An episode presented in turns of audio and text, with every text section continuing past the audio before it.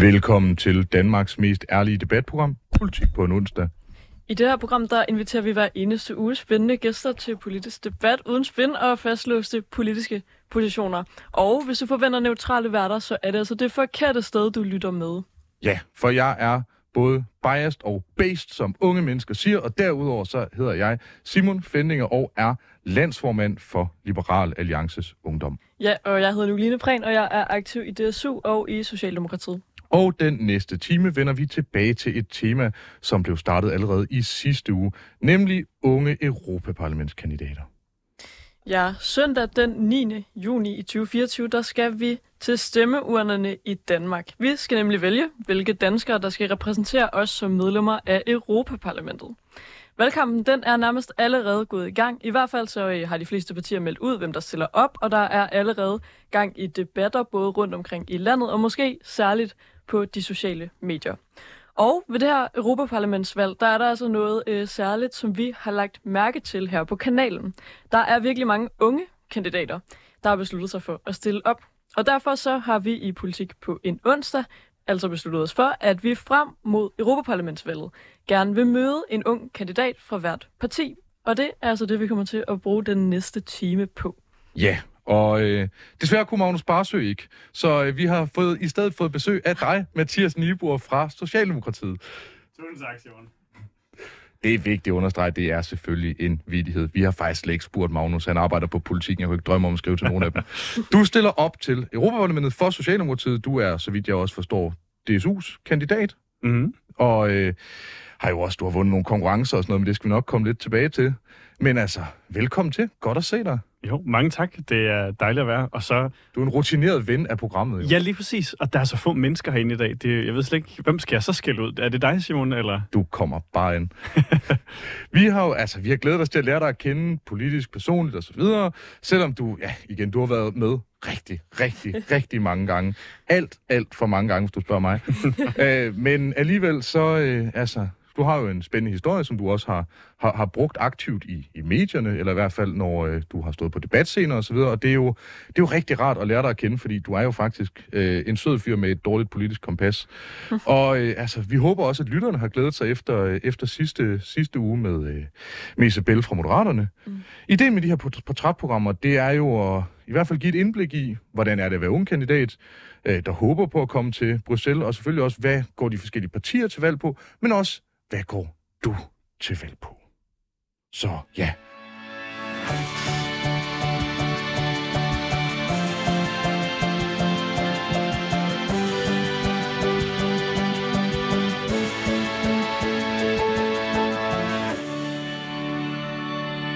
Ja, så lad os komme i gang med at lære dig, Mathias Nibor, altså kandidat til Europaparlamentet for Socialdemokratiet, at kende. Øh, Mathias, på din Instagram, der beskriver du dig som kandidat til Europaparlamentet i 2024, Danmarksmester i debat 2023, progressiv social bevidst og grøn socialdemokrat. Og altså, Danmarksmester debat 2023, det er en konkurrence, som er gået hastigt ned ad bakke. Og øh, altså, 2022 var et bedre år. Øh, og på din Twitter, der supplerer du så med, forsøger at være talerøret for de uden taletid. Og hvis man googler dig, Mathias, hvilket jeg forestiller mig, øh, du i hvert fald jævnligt gør, øh, så er der ikke bare helt vildt mange hits, fordi du er usandsynligt populær, men også mange forskellige indlæg, så jeg tænker, vi starter helt fra scratch, helt fra bunden af, for at høre, hvem er du, og hvad laver du til hverdag? Det er ligesom Brinkmanns Brix, det her. ja, jamen, jeg hedder Mathias. Jeg er 23 år gammel. Jeg er født og opvokset i Vejle, flyttet til København for en uh, tre års tid siden, og lige nu der arbejder jeg som ungdomskonsulent i uh, 3F, den her gode fagforening. Og hvad laver du der? Jeg, uh, det lød meget aggressivt, det kan jeg kun beklage. jeg uh, hjælper en række afdelinger med at lave fede aktiviteter for unge mennesker fordi at på øh, erhvervsskolerne specielt er der ikke sådan altid, øh, sådan at skolerne laver et socialt fællesskab for de unge. Så det har fagbevægelsen sat sig for også at gøre. Så nu tilbyder vi ligesom nogle af de sociale aktiviteter, fredagsbar, lektiecaféer, hjælp til ordblinde for eksempel. Så det er jeg i gang med ligesom at hjælpe 3F med at tilbyde mange erhvervsskoleeleverne. Så du er altså ikke bare med dit kandidatur, men også på dit arbejde i en eller anden grad engageret i politik, eller i fællesskab i hvert fald. Øhm, ja. kan du ikke øh, prøve at fortælle om sådan, hvorfor tror du, at det lige er endt med, at du er blevet engageret i politik? Hvornår startede det? Altså, hele det her med fællesskaber kommer af, at jeg faktisk som lille var utrolig genert. Og øh, langt igennem folkeskolen ikke rigtig havde så mange venner. Øh, så det at gå til spejder, senere melde mig ind i DSU, øh, komme på efterskole, altså hvor der virkelig var nogle stærke sociale fællesskaber, gør, at jeg i dag faktisk har det virkelig godt. Øh, så jeg tror, jeg føler også på en måde, at jeg skylder noget til det der med at skabe fællesskaber, fordi det har løftet mig utrolig meget der, hvor jeg sådan blev politisk bevidst, var øhm, det allerførste skolevalg, der blev holdt, hvor der ikke kom nogen ud og debatterede på min skole.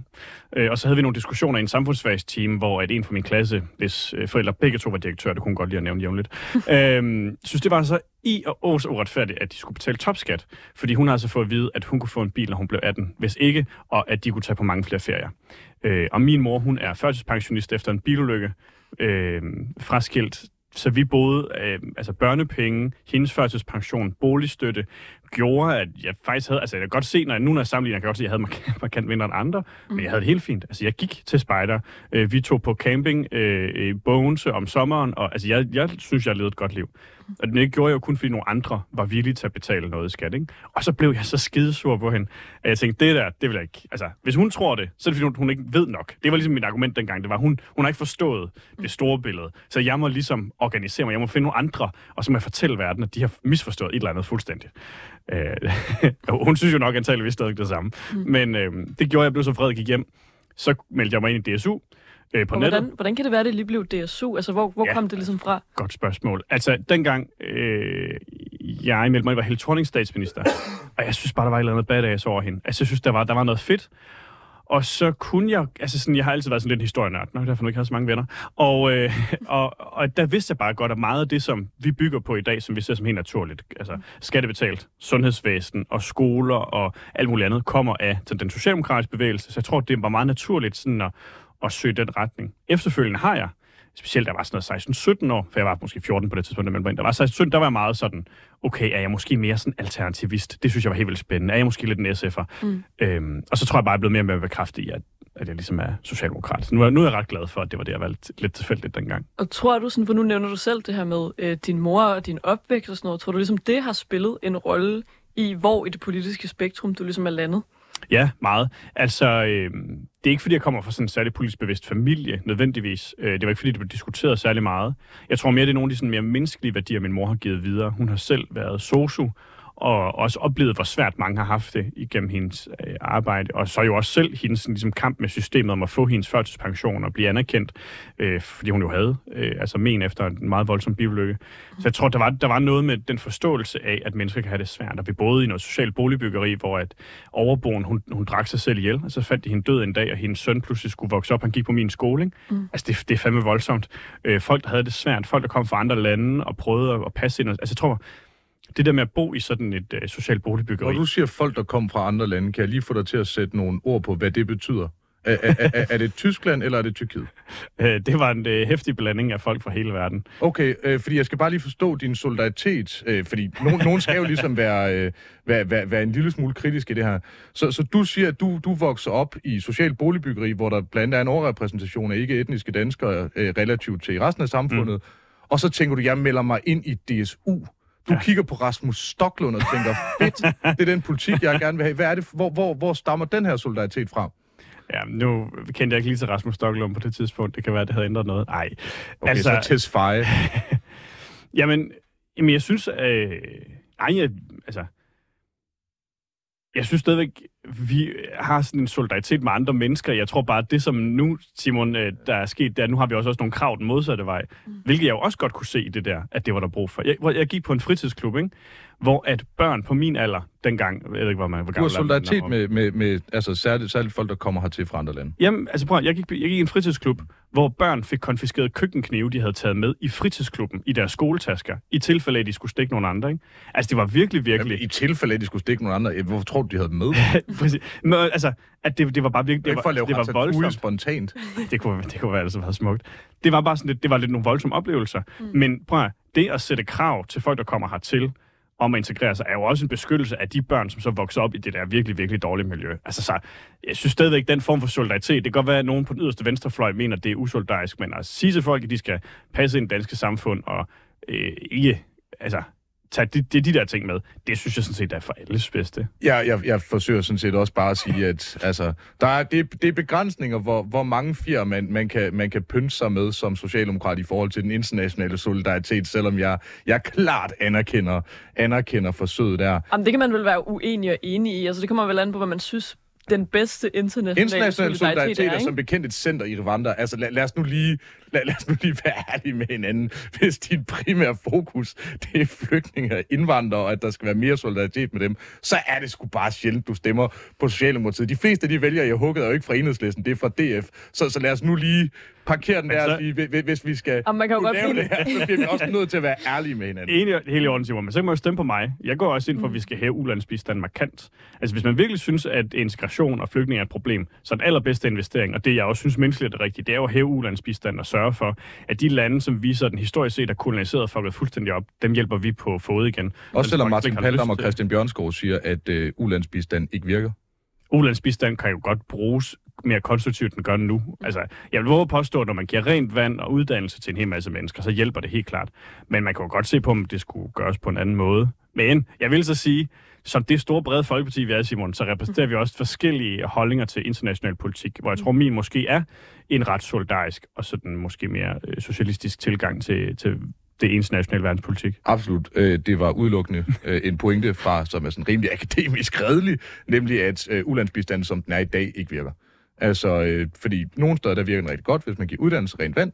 Øh, andre steder virker den rigtig dårligt, fordi man bare sender en check til en øh, gal diktator, som Ja, ja, ja, til at øh, myrde sin egen befolkning. Og altså igen, uden at være, øh, uden, uden at være moder Teresa, så vil jeg sige, det ved jeg ikke, hvor solidarisk jeg synes, det er.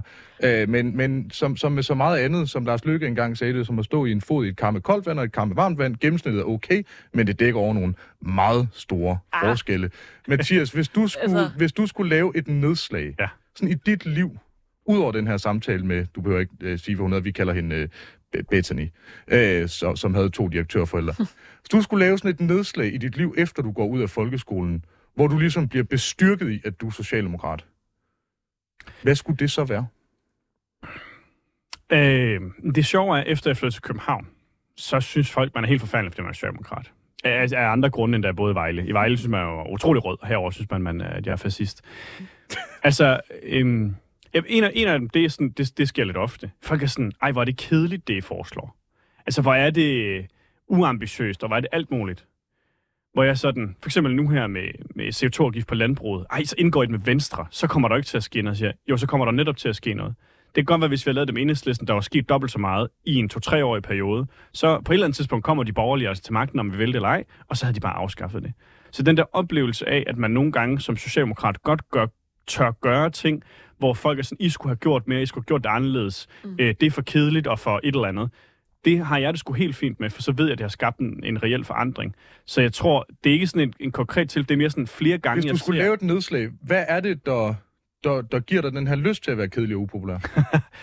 Fordi jeg godt kan lide at tage noget ansvar. Altså, jeg har, jeg har Åh, ikke noget... Jamen, ja, Nej, lige præcis. Simon. Lige præcis, men det gør mig sgu ikke noget at være upopulær eller kedelig, hvis jeg ved, at det kommer til på en eller anden måde at betyde noget ude i den, ude i den virkelige verden. Jeg har ikke lyst til at stille mig op og råbe og skrige og sige nogle ting, der er pisse populære for et publikum, som klapper mig på ryggen og siger, ej, hvor er du dygtig, hold kæft, hvor er vi alle sammen enige. Jeg vil gerne ud og forandre noget. Men, men, men apropos det, hvordan var det i debat? Ej, det synes jeg også lidt er en elitær konkurrence, Åh, ja. men det var meget sjovt at vinde. Hvis vi nu prøver at dykke ned i det her med, at du flyttede fra Vejle ja. til hovedstaden, så noget du i hvert fald også selv har nævnt, også blandt andet på scenen til DM i debat, øh, det er det her med, øh, du har en anden bekymring over for sådan hovedstadseliten, blandt andet også i forbindelse med øh, LGBTQ sagen, Mm. øhm, hvor du mener, at der er i hvert fald sagt øh, og skrevet flere steder, det her med, at dem, der bor i hovedstaden, kommer til at dominere i forhold til måske for eksempel dem, der bor i Vejle. Kan du prøve at sætte nogle flere ord på det, du, øh, det, du har sagt og skrevet om der? Ja, altså det, som jeg tog op i det med debat, var et helt konkret scenarie, hvor at en, øh, en transkønnet, en transkvinde, øh, murer, Mm. øh, bliver fyret, altså fordi hun er transkønnet. Øh, og det er en arbejdsplads i det jyske, og altså hvor vi mangler øh, faglærte, så det var ikke fordi, der var sådan... Og jyder. og, og altså, så, så, og, og det der tilfælde, det synes jeg bare var vigtigt, fordi når jeg deltager i paneldebatter og diskussioner med LGBT Danmark eller andre øh, regnbueorganisationer her i hovedstadsområdet, så er det meget sjældent det, der, der bliver talt om. Mm. Det er nogle andre ting. Det er kønsneutrale toiletter, det er pronomener, og det er også vigtige ting. Men når vi har andre mennesker, som bliver fyret alene på baggrund af deres køn, mm. så skal man, synes jeg, starte med den kamp.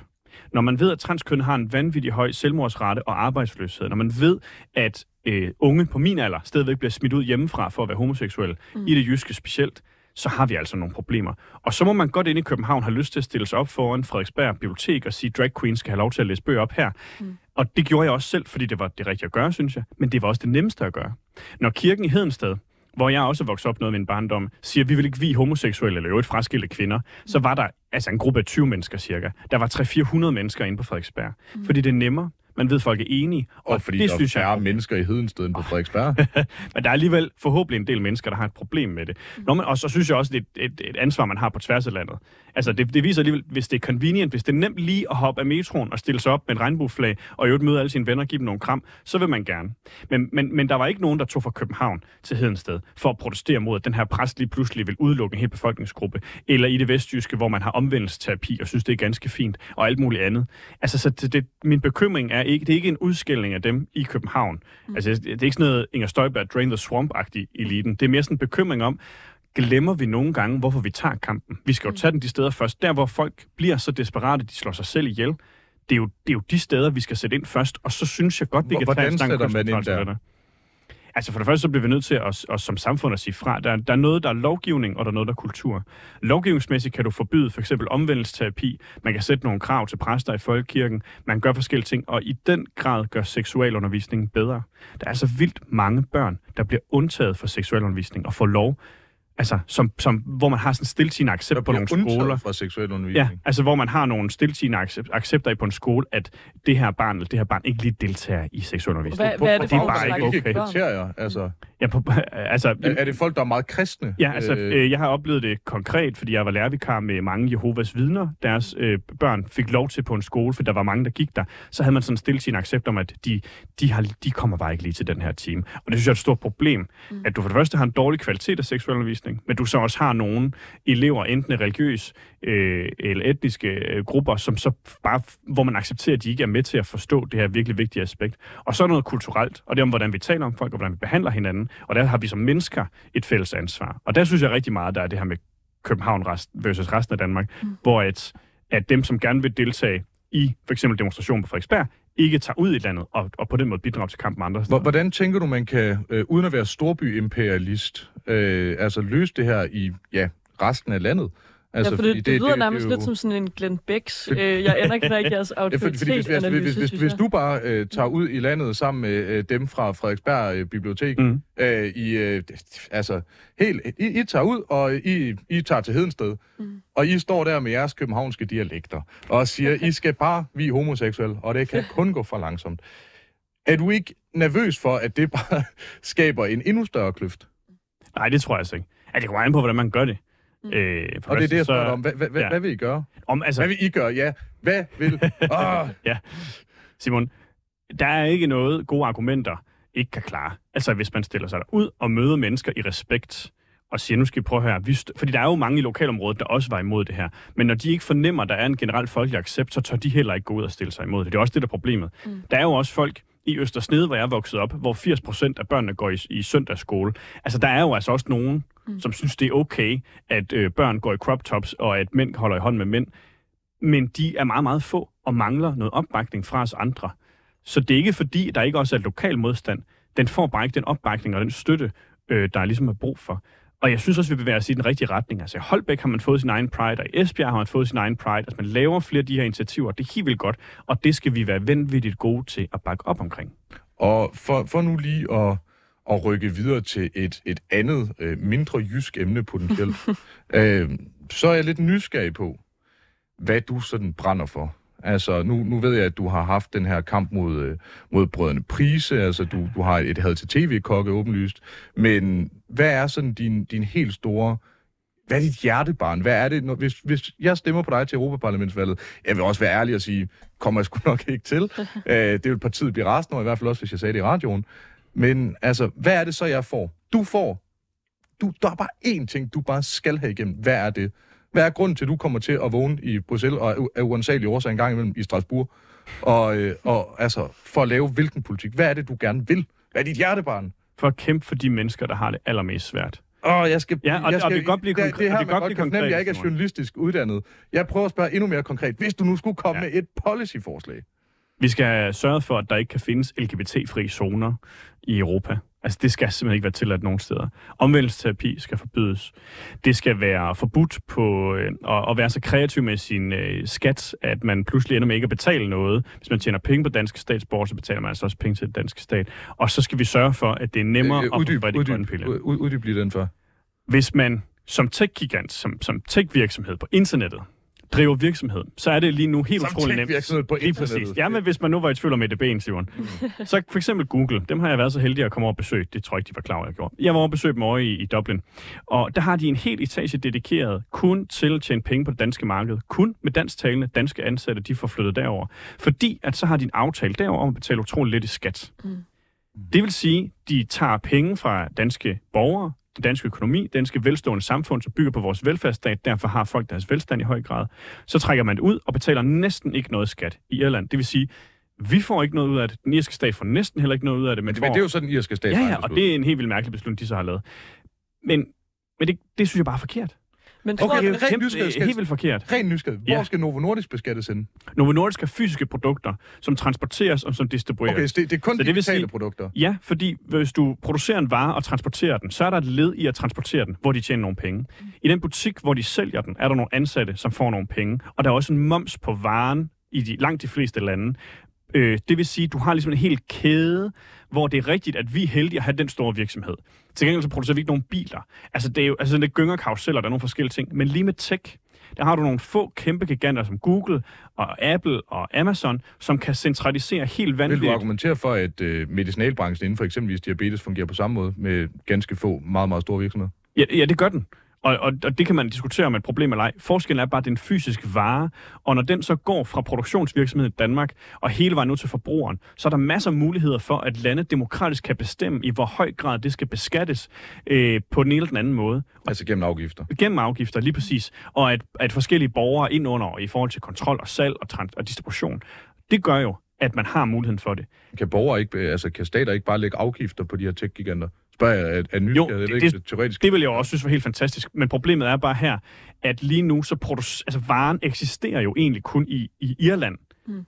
Men vi kan tilgå den i Danmark, derfor kan vi ikke gøre noget. Så det vi har foreslået er, enten så skal man blive enige om på verdensplan, det er nok lidt, øh, det er nok lidt ambitiøst, at man ensretter det her. Eller så skal man simpelthen lave en, øh, en skat på omsætningen.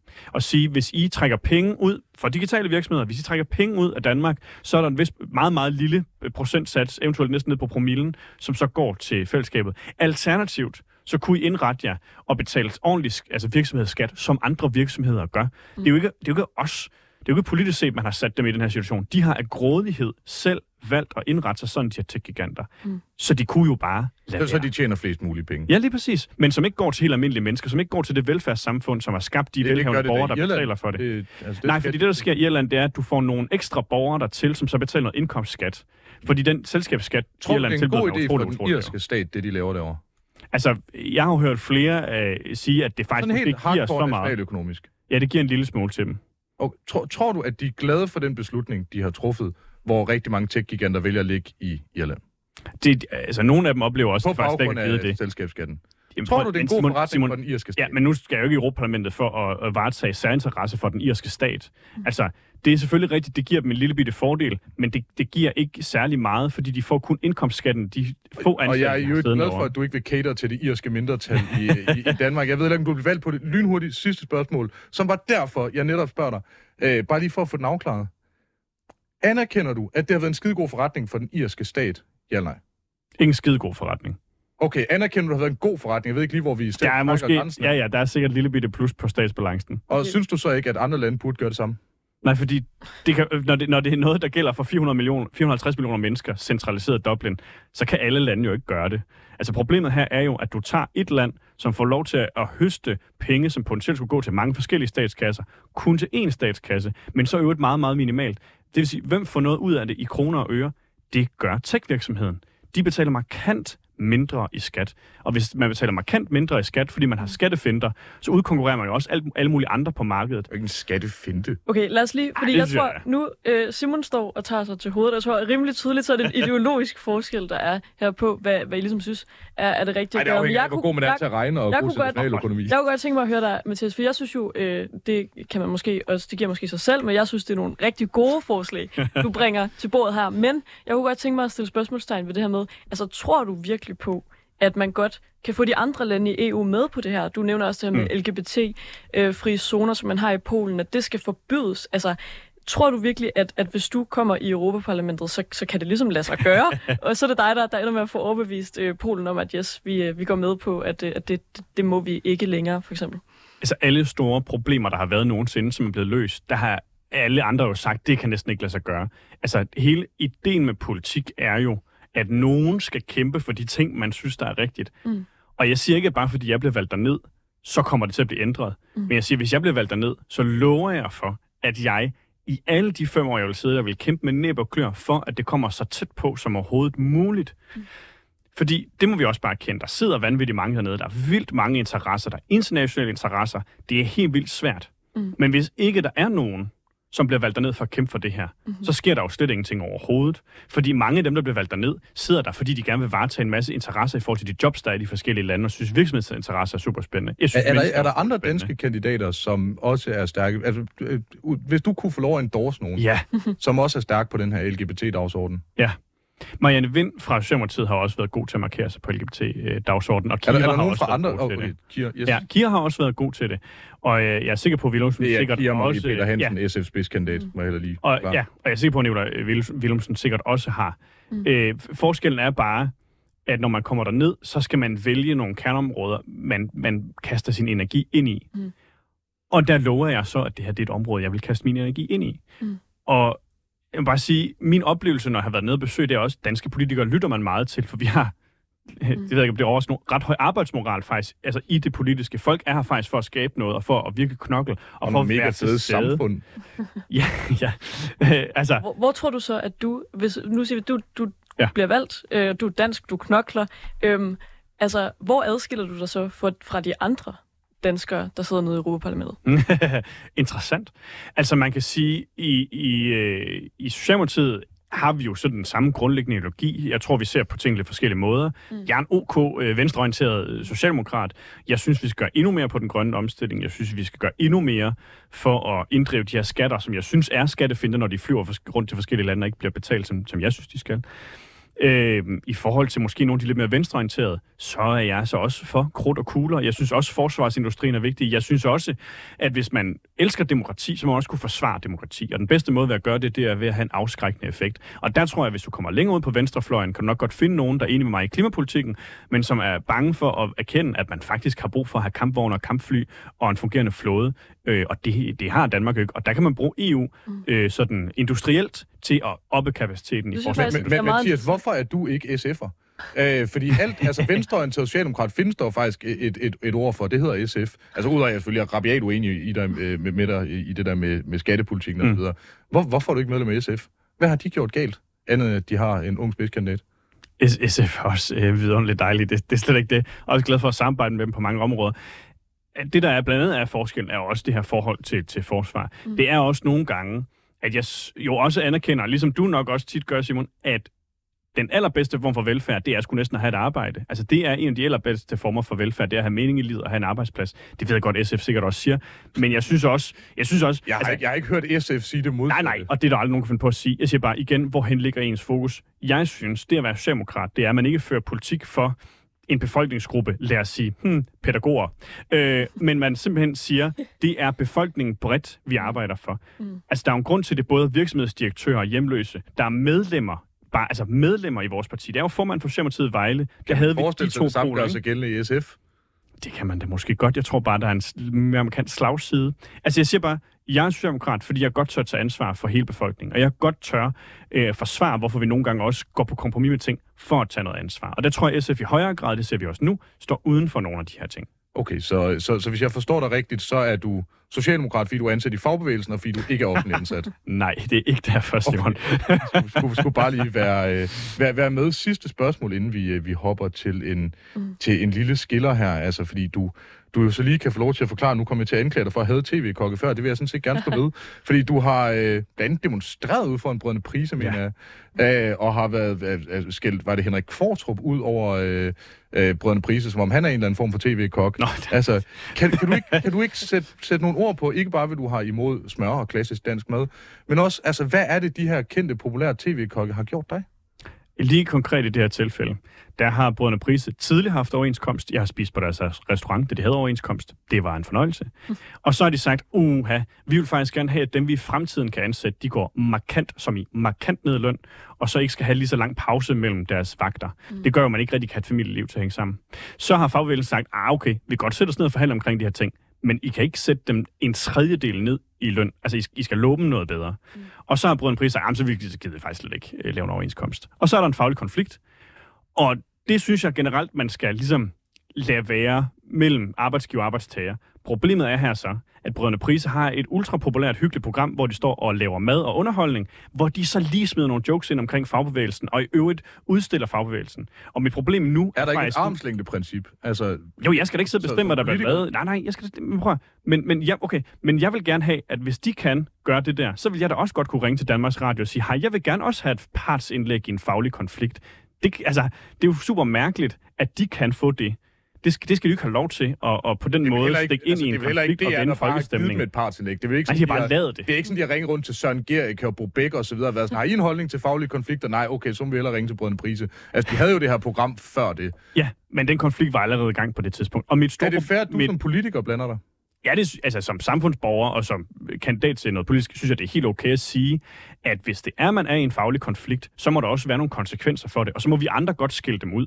Jeg har ikke lyst til at lave lovgivning, der forbyder dem overhovedet ikke, så det skal man ikke tro. Men jeg, jeg synes, det er helt på sin plads, at jeg kritiserer dem for at have gjort det her. I øvrigt, fordi de blev ved med at gentage, at 3F ikke vil forhandle med dem. Og så tænker jeg, nå, det er okay, men så tager jeg lige et møde med, med 3F København, som står for det. Altså, de siger jo, de næsten på daglig basis sender forslag til dem, og kontakter Brødrene og gerne vil. Ja, og det er det, der er mit problem, det er, at de har en medieplatform, hvor at Adam han står og virkelig charmerer sig til. Og når man så tager diskussionen med ham, så griner han så meget af mig i radioprogrammet, at jeg ikke engang kunne høre, hvad jeg selv sagde. Altså, det er en fuldstændig vanvittig nedladende tone til en samfundsdebat, som de selv vælger at starte. Og det gør mig utrolig vred. Og jeg synes, det er fedt, at danske europaparlamentarikere Marianne Vind og Willumsen i spidsen har sagt, så skal vi ikke have et EU-arrangement på deres restaurant, fordi vi skal ikke blande os i den her faglige konflikt, vi skal holde os ude. Mm. Og når brødrene Prise en dag har fået styr på det, så kan vi jo kigge på det igen. Og med øh, de skønne ord, så skal vi over til at lave en bullet B. Nej, det skal vi ikke. Vi skal i stedet til at snakke om hardcore europapolitik.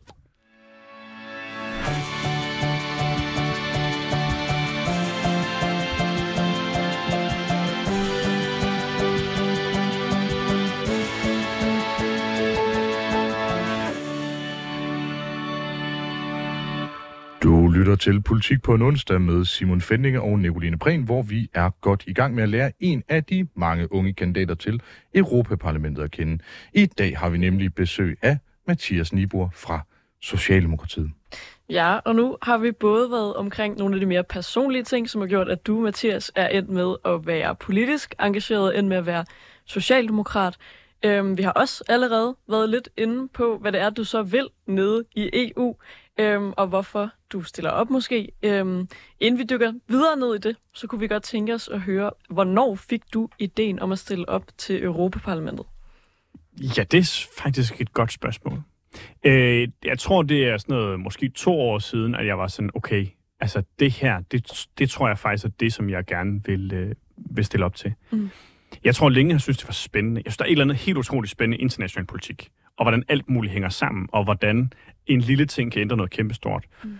Og så synes jeg, at de dagsordner, som man løfter i Europaparlamentet, er spændende. Altså, det er samhandel, det er klima, det er menneskerettigheder, det er demokrati, øhm, og, og, og også rigtig meget arbejdsmarkedspolitik. Og Mm. der er bare et eller andet spændende om, omkring de emner, der gør, at det er det. Så det er mere, faktisk næsten de ting, man diskuterer, mere end selve institutionen, Mm. som har draget mig mod det. Ja, for man kan jo godt måske øh, stille spørgsmålstegn ved, hvorfor det lige er Europaparlamentet, og ikke for eksempel øh, Folketinget eller en kommunalbestyrelse, fordi ja. du ligesom virker til også at spænde ret bredt i din sådan, politiske interesser, og de sager, du ligesom synes er vigtige. Ja. Det er jeg uenig. der, der, nogen skal jo skabe balance i det her program, ikke? Jamen, vi har bare været vidt omkring, ja. Synes jeg, og du Ja. talte om, hvordan du er selv er vokset op og har oplevet ligesom, velfærdsstaten spille en rolle. Og sådan, der kunne man også tænke, okay, det er så i Folketinget, jeg vil kæmpe videre for den danske velfærdsstat. Og sådan, hvor, hvordan endte det lige med at være øh, Europaparlamentet? Altså, lige for tiden, der går jeg og øver mig meget i, ikke at have holdninger til alt muligt omkring kommunal, regional og national politik. Fordi at, altså, hvis, jeg, hvis jeg havde fortsat med at bo i Vejle, mm. så var jeg helt sikkert stillet op til byrådet dengang. Mm. Fordi jeg også synes, at det lokale havebærg, og de derfor også øh, de hjemløses rettigheder, var vanvittigt spændende. Mm. Og jeg synes, de lokale skoler og svømmehallen og biblioteket, og, og altså, altså alt det der helt nære, synes jeg også var utroligt spændende. Mm. Så øh, det er også sådan lidt specielt politisk at skulle vælge et område og så forholde sig til. Men, men igen, jeg tror bare, hvis Danmark holdt op med at udlede, udlede CO2 i morgen, mm. så vil verdensklimaet ikke opdage det.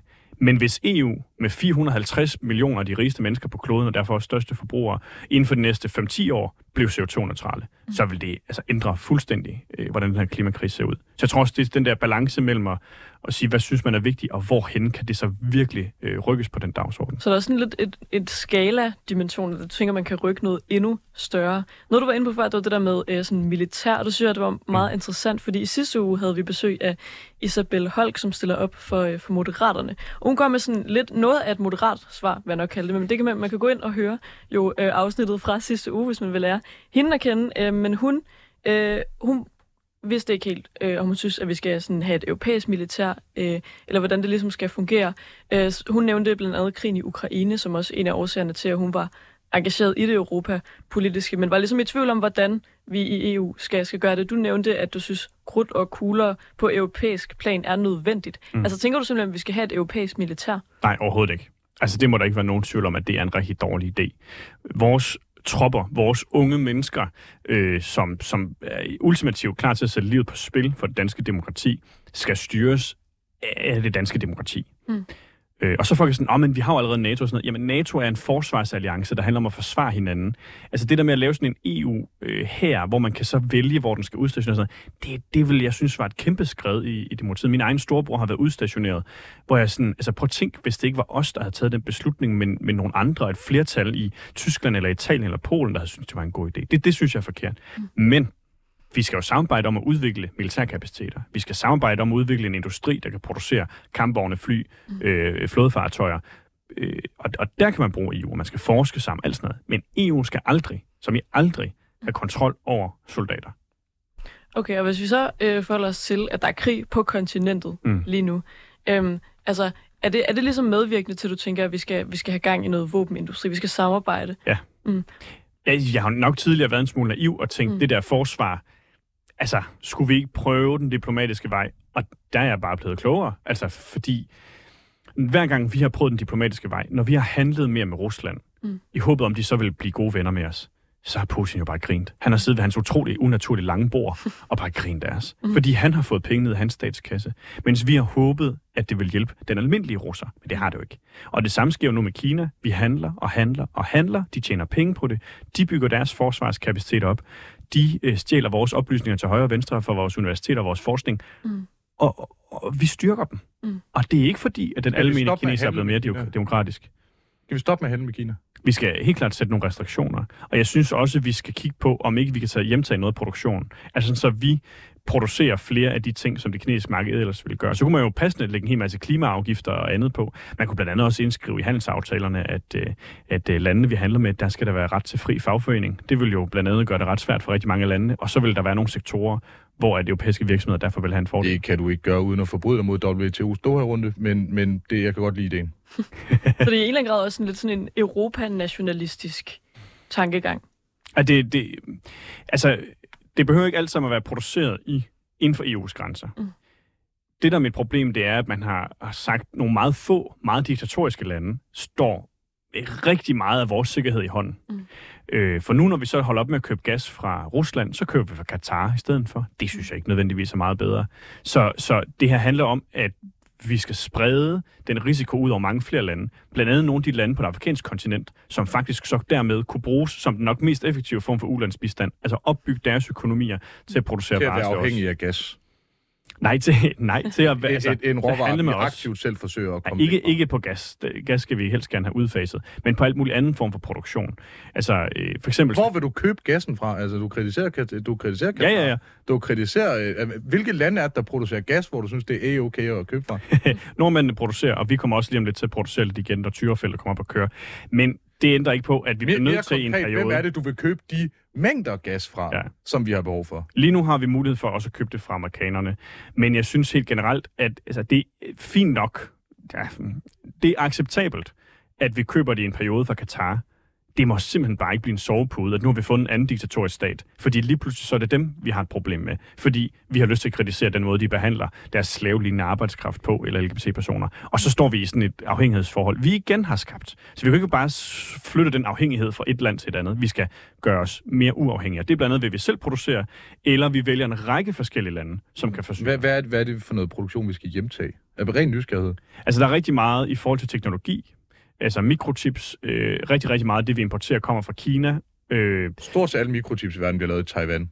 ja, rigtig, ja meget, ej, meget kommer fra Taiwan, men rigtig meget kommer også fra Kina. Og meget produktion, du har i Taiwan, har forsyningskæder fra Kina, fordi man ikke har særlig mange råstoffer. Det vil sige, at det er rigtigt, den færdige mikrochip bliver sejlet fra Taiwan til os. Mm. Men, men lur Vi mig skal om, producere dem i Danmark.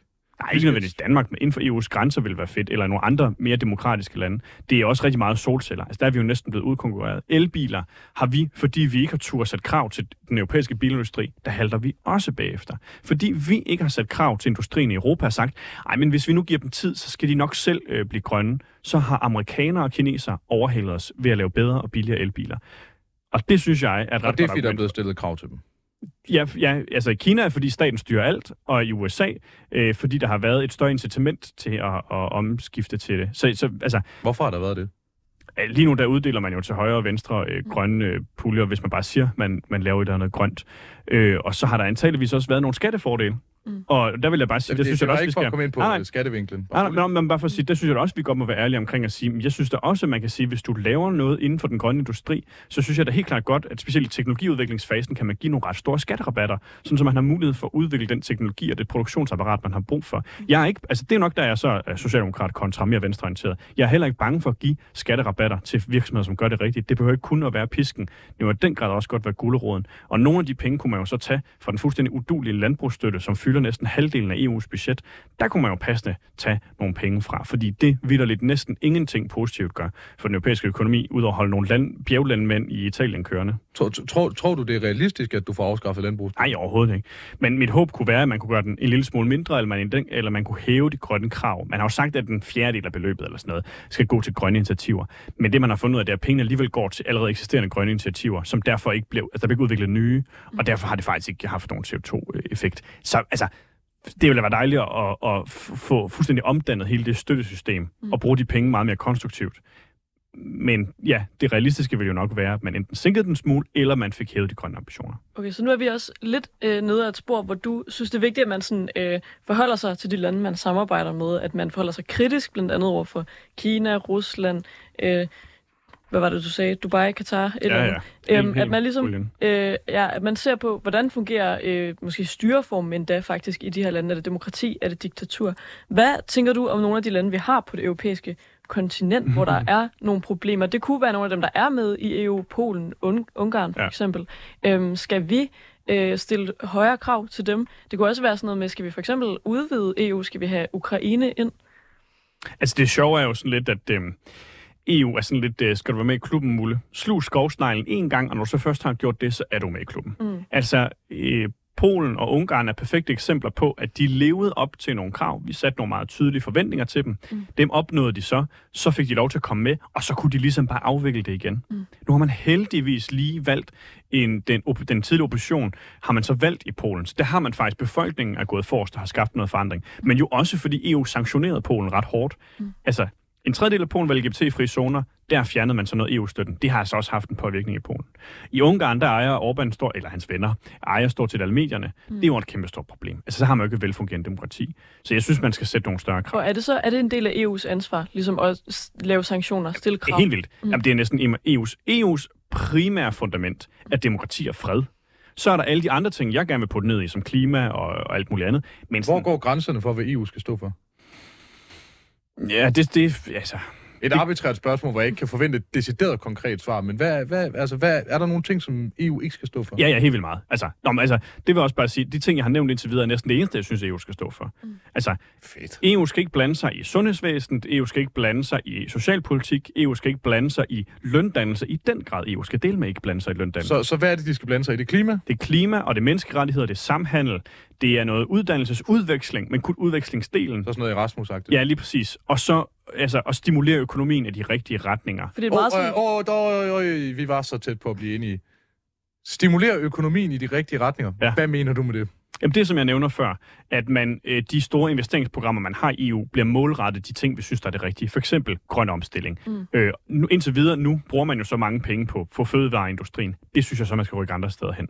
Det betyder ikke, at EU skal lave skatter på den måde. Og, altså, Må jeg lige følge op på. på. det med fødevareindustrien? Fordi Ja. du snakker om, at man skal trække flere ting tilbage til Europa. Du Mm. snakker om, hvordan det er vigtigt, at vi ikke gør os afhængige af diktaturstater. Men tilsvarende mener du, at man skal nedprioritere landbrugsstøtten og nedprioritere investeringer i fødevareindustrien. Hvordan hænger det sammen? Fordi fødevare er om muligt det absolut vigtigste, man har. Hvis Ja. man kender sin Maslows borgspilmøde, så ved man, uden det, så dør man. og af samme årsag, hvordan kan du mene begge dele samtidig? Oh, det er jo fordi, man er socialdemokrat. Ej, nu skal du høre. Det er fordi, at landbrugsstøtten, den indførte man jo også hvad er det, 70'erne eller sådan noget. Netop fordi man var bange for, at vi ikke kunne producere nok fødevarer. Problemet med landbrugsstøtten, det er, at dengang den nemmeste måde at regne det ud på, det var at sige, per kvadratmeter du har, får du en vis mængde støtte. Det vil sige, danske landmænd, de taber økonomisk på det her, fordi de faktisk er så vanvittigt effektive per kvadratmeter, at for hver kartoffel, de laver, har de fået mindre støtte. Kontra, de er helt utrolig ineffektive landmænd. Det vil sige, hvis man nedskalerede landbrugsstøtten markant, og kun havde den landbrugsstøtte tilbage, som handlede om at give grønne Så vil man få mere landbrug. så vil man faktisk have nogle danske landmænd, som var vanvittigt effektive, som vil vinde på det her marked. Og så vil du tvinge de ineffektive landmænd til at blive mere effektive eller lukke.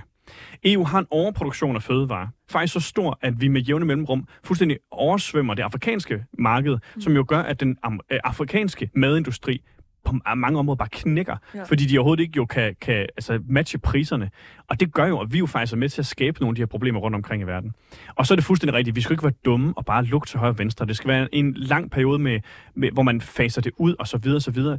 Jeg siger bare, som, også som liberal må man have argument om, at de bedste skal klare sig. Og lige nu har du en fødevareindustri, hvor det overhovedet ikke handler om at være effektiv, det bare handler om at have flest mulige kvadratmeter. Altså bonbonland for landbrugsstøtte, fordi de har et areal, der tilfældigvis lever op til de bestemmelser. Det er jo latterligt. Men, men jeg som liberal er da også for det frie marked, men jeg valgte så ikke både at sige, at øh, man skal være mere uafhængig af diktaturstater, og samtidig mene, at man ikke skal bruge øh, lige så mange penge på fødevare og landbrug. Nå, men jeg mener heller ikke, at vi bliver mere uafhængige. Altså, fordi så handler det også om, hvad for nogle markeder vi så åbner op for. Hvis vi har lande, som, altså for eksempel Ukraine, som jeg regner med, at vi skal have rigtig, rigtig tætte forbindelser med. Og regner med, vi skal have enorme- ind i EU? Ja, på sigt. Men de, men de skal også leve op til de her krav. Der skal ikke være nogen undtagelse. Jeg synes så bare, at de ligesom har bevist ved at sætte deres eget liv på spil for demokrati, har de allerede vist, at de lever op til i hvert fald en del af de der krav, jeg synes, man skal stille til dem. Men, men, men jeg skal stadig lige forstå, altså, du vil gerne have, at EU i højere grad kan stå i egen ret på Ja. eksempelvis fødevare, går ud fra.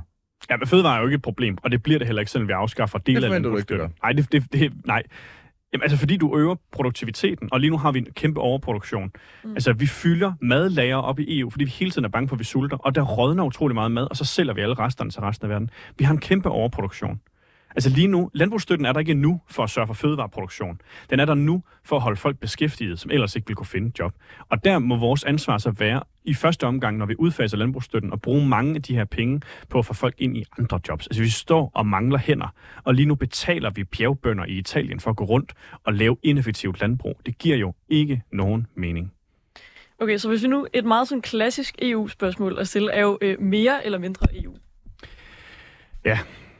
Altså, jeg blev spurgt på et andet, en anden debat, om jeg vil øge EU-budgettet. Det vil jeg ikke. Jeg vil gerne have flere penge til den grønne omstilling, men jeg vil tage den fra andre dele af EU-budgettet. Så jeg synes ikke, der skal nødvendigvis øh, hverken mere eller mindre EU. EU skal blande sig udenom de områder, altså det vi snakker om før, for eksempel øh, løndannelsen, men skal blande sig helt utrolig meget i demokrati og menneskerettigheder og klima. Okay, så øh, noget vi øh, også har spurgt, øh, vi kommer til at spørge jer alle øh, unge kandidater om det der med, om I er klar til valgkampen, og også om I ligesom kommer til, altså kommer du som kandidat til at køre valgkamp som mest som socialdemokrat, eller mest som, som ungt menneske? Altså kommer, du til, kommer din valgkamp til at adskille sig fra de andre socialdemokrater? Mm, det er er flere forskellige spørgsmål. Et, jeg er mega klar til valgkamp. Jeg har lige fået lavet min første flyer. Det er skide godt. Den 30. holder vi stor kampagneuddeling på Nørreport Station. Det spiller masser af debatter. Det går helt vildt godt. Jeg har over 200 frivillige på landsplan. Det, altså, det bliver en virkelig fed kampagne. Så det der med, er jeg socialdemokrat eller er ung? Mm. Jeg er socialdemokrat. Der er ikke noget som helst i det at være ung, der kvalificerer mig politisk på nogen måde til noget som helst. Altså, så kunne man have altså, et eller andet tilfældigt hylster, der bare var 23 år gammel. Mm. Det er ikke det, det handler om. Jeg er socialdemokrat. Men så er det rigtigt, at jeg er ung, og derfor har kontakt med nogle andre mennesker, mm. og måske også kan diversificere den parlamentsgruppe, der er dernede nu, for der er ikke særlig mange unge. Og det tror jeg vil være gavnligt for demokratiet. Men det er sådan en sideting. Ja, mm. først og fremmest socialdemokrat. Det er det, jeg skal vælges på. Så, så er der et spørgsmål, som vi stiller øh, alle øh, kandidater derinde. Øh, hvad er forskellen på dig og Magnus Barsø? det var ja. meget nemt for Isabella at svare på. ja. Åh, oh, ja. Det, det, der kan man jo læse Magnus' materialer, så må man jo se, hvad... Hvad adskiller dig af Christel Schaldemose? Uh, Ja, det, er et helt nyt spørgsmål ja. til repertoireet. Nå, det er ikke alle, der får den. Nej, det er kun dig. Nej, Christel var faktisk den første, jeg stemte på nogensinde, øh, fordi det var det første valg, hvor jeg havde stemmeret. Jeg kan rigtig godt lide hende. Christel har øh, også et stort fokus på tech-giganter, så der overlapper vi lidt. Eller så skal Christel jo være den brede, omfavnende figur, som skal tage alt fra de unge til pensionisterne. Mm. Øh, Hvad adskiller dig fra de andre kandidater? Jamen, det er mig, Simon. Altså, jeg prøver, altså, de andre socialdemokrater synes jo også ting, som jeg gør. Måske bare i mindre grad. Så I mener alle sammen det samme? Nej, nej, nej. Jeg mener for eksempel, at EU også godt må blande sig i forhold til abortspørgsmålet. Mm. Det tror jeg ikke, der er særlig mange andre socialdemokrater, der synes. og så vil jeg have et forbud mod omvælgsterapi. Mm. Også bredt europæisk. Det, det tror jeg heller ikke. ikke. Nej, det tror jeg ikke, de synes, EU skal blande sig i. Det synes jeg, for jeg synes, det er et menneskerettighedsspørgsmål. Mm. Det handler vel også i en grad om, hvad man prioriterer højst. Ja, fuldstændig. fuldstændig. Man kan godt mene det samme, uden at prioritere det i samme rækkefølge, ikke? Ja, og så er jeg jo også en af de øh, socialdemokrater, som ret godt kan lide EU-projektet, men som ikke synes, det skal være større. Altså, det plejer tit at hænge sammen med, at man går elsker det, og så synes man, det skal være større, eller man hader, det skal være mindre. Altså, det, jeg, jeg synes, det har en passende størrelse, men jeg synes, det er virkelig vigtigt. Vi sluttede af øh, i sidste uge med Isabel til lige få til at fortælle øh, et minut om, hvorfor øh, man skal stemme på hende. Hun havde heller ikke øh, forberedt, øh, forberedt det, så, øh, så det er helt okay. Men jeg tænker, vi skal høre dig også, øh, Mathias, bare helt stille og roligt. Bare hold din hvorfor, øh, hvorfor skal man stemme på dig øh, til Europaparlamentsvalget næste år? Fordi vi står foran nogle store kriser, nogle store udfordringer, og der skal simpelthen være et håb for, at de kan løses. Vi har den grønne omstilling. Det skal være nemmere for helt almindelige virksomheder at være grøn.